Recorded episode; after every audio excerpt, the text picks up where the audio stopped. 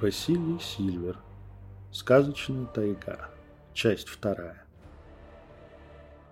Проведя во взявшейся из ниоткуда в этой глуши гостинице остаток ночи, чуть поспав и проверив снаряжение, я вывожу своего временного железного коня на дорогу в тайгу. Танюха Панцероваген наотрез отказалась сопровождать меня в лес, сославшись, что у нее другие задачи тут есть, но будет на связи по рации, пока эта связь будет добивать. О мобильных вышках в тайге мечтать не приходится. Их тут и в населенных пунктах вообще-то не густо. Прощай, Google Maps в телефоне. Я, конечно, скачал все, что может понадобиться, но чую в лесу мне помогут только старые надежные бумажные карты военного издания «Компас» и GPS-навигатор со сменными блоками питания. Грустные мысли о моей печальной судьбинушке вылетают из головы, как только съезжаю с асфальта на лесную грунтовку вглубь аномального лесного массива. Все по канону. Сначала ритуал из одабривания лесного хозяина на опушке, потом настройка сенсорики в медитации, а уж тогда и колеса с асфальта можно снимать. Все, хороныть. Работаем.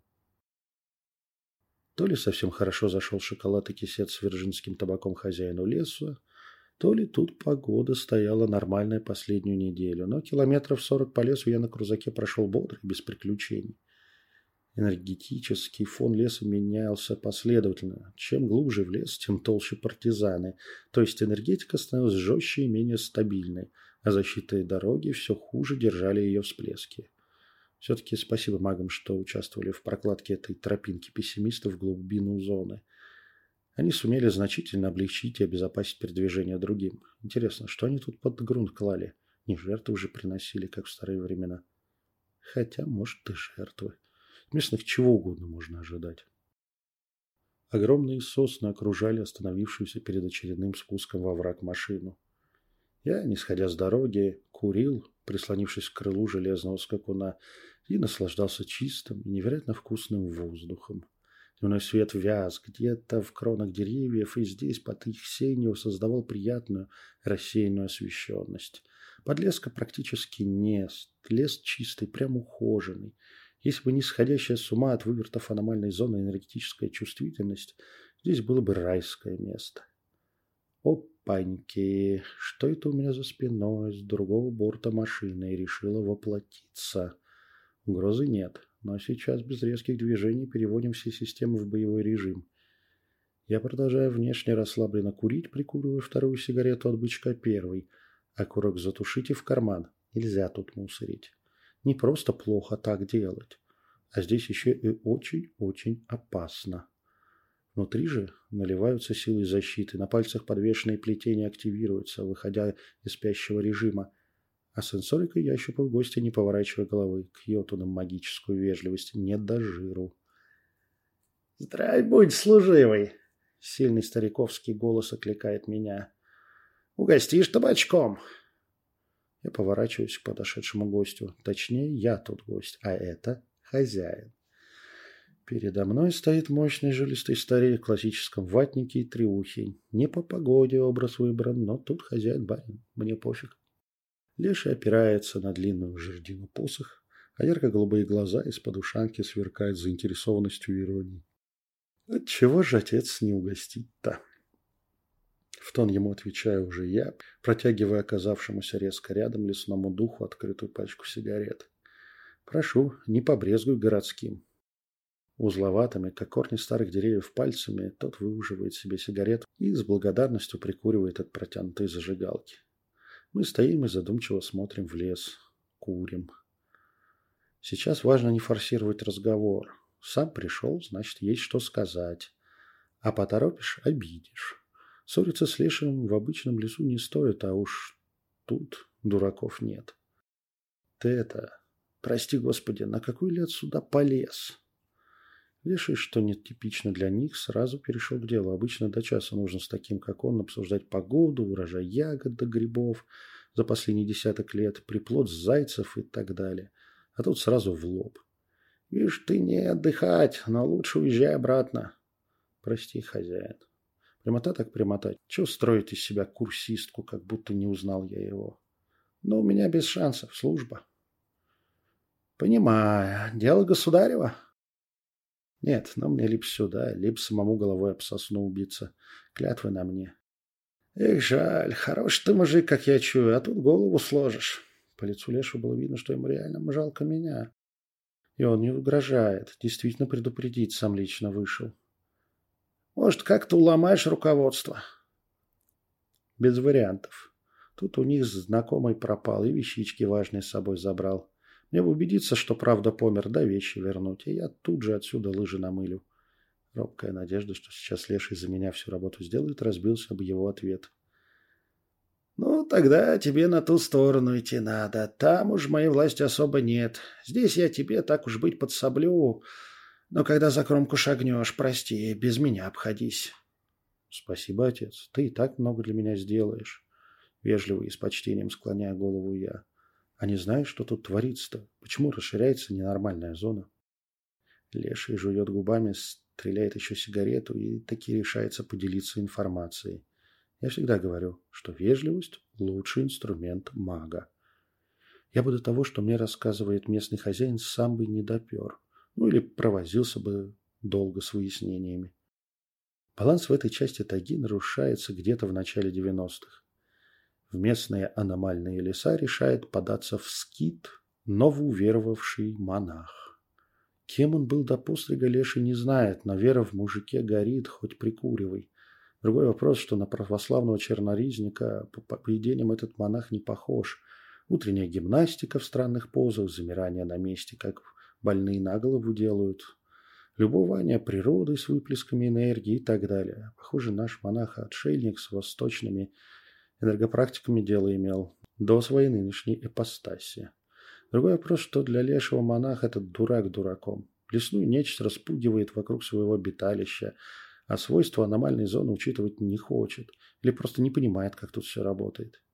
Начинает монах местную энергетику гнуть под себя. Ладно, в домике своем, одним топором и лопатой построенной полуземлянки. Ну, вокруг, километр квадратного леса стабилизировал и благословил но расширяет и укрепляет свою благую землю монах постоянно, за что ему и прилетает в конце концов. Аномалка на то и аномалка, что энергопотоки в ней нестабильны и хаотичны. Вместе же вся энергоструктура огромного пространства находится в динамическом равновесии. Сложная многофакторная система простыми моделями не описывается. Когда местный монах изолирует достаточно большую зону вокруг своего скита, то баланс нарушается. И так в нестабильной окружающей среде дофига завихрений и искривления энергопотоков, а тут такой валун в центр прудика кидает. Волны идут, отражаются и резонируют друг с другом. На выходе цунами ударяют защищенную в кавычках монахом зону и в сам источник возмущений. По моим прикидкам и переводя с упрощенного описания Лешего, эффект от всего этого получается примерно похожим на взрыв тактического ядерного заряда. На многие километры выжигается вся энергетика леса, уничтожается энергетическая флора и фауна, а выжившие энергоструктуры извращены, искалечены спонтанно-хаотичным образом. Кроме всего, взрыв достает и до астрального уровня, разрушая естественное расслоение энергии, перемешивая их всех в бурлящий коктейль. Все это адское варево выплескивается на уже полумертвое пространство второй волной поражения и заражения. И формируется аномальная зона в аномальной зоне. Но после приходит и третья волна.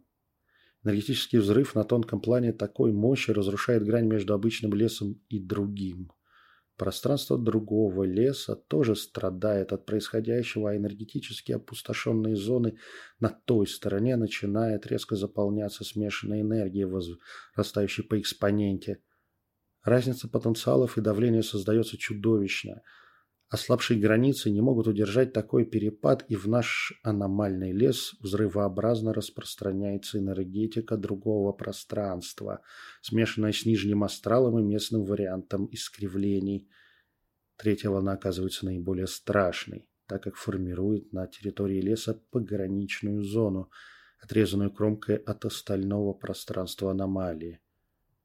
Волны постепенно затихают, но все это активизирует нестабильные границы аномалии, которые начинают расползаться во все стороны. Все успокоится рано или поздно. Но вот что делать с огражденной кромкой и пограничием, сам Леший не знает. Пока пытается привыкнуть. Но именно там исчезают без вести потерянные группы исследователей. И это все из-за конкретно уверовавшего в свою непогремшимость придурка. Блин, вот реально опиум для народа. Тут хозяин леса, у которого на подотчетной территории такое произошло, умудряется меня удивить снова. А монах тот, похоже, не сгинул. Видя мой изумленный взгляд, Леший пускается в объяснение. Ему самому интересно рассказать, так как уж больно уникальный случай. Помереть человек-то помер, но остался нежитью в этом самом пограничне, сильной, хитрой и безумной нежитью. Похоже, он двинулся настолько, что считает изродованную реальность внутри зоны божественным благословением и теперь ищет возможность расширить свои владения во имя света и добра. Охренеть. Теперь у нас тут еще и неупокой фанатик, опасностью ниже, чем нажористый лич. И мне туда надо. Если бы не клятвы, меня бы тут даже не вспомнили, что был. Я уже ехал бы обратно в любимую Москву. Ну, нахер такие приключения. Нечто подобное семь веков назад устроил еще один монах в миру Варфоломей. Но тогда это в северо-восточной подмосковной Мономалке случилось. До сих пор столица тот инцидент аукается. Хорошо еще местный лич молодой, свежий и не канонизированный. А то бы все, сливаем воду и тихо уползаем в закат. А так, пободаться или сбежать от него в случае встречи шансы пусть маленькие, но есть. Я благодарю хозяина леса за рассказ. Он же, в свою очередь, вручает мне на прощение сосновую шишку. Ты мужик умный, когда поймешь, где ее прикопать, сделай это. Порадуй старика. Опаньки, теперь моя миссия из чисто поисково-разведывательной превращается в диверсионную. Ну-ну, старый хрыч, подсоблю я тебя, но должок за тобой останется. Как будто, послушав мои мысли, леший согласно кивает и уходит в лес. Метров через пятьдесят от дороги он заходит за дерево, и старичка как и не бывало. Я убираю очередной окурок в карман и лезу в кабину. Пора продолжать свой путь к гребаной кромке. Продолжение следует.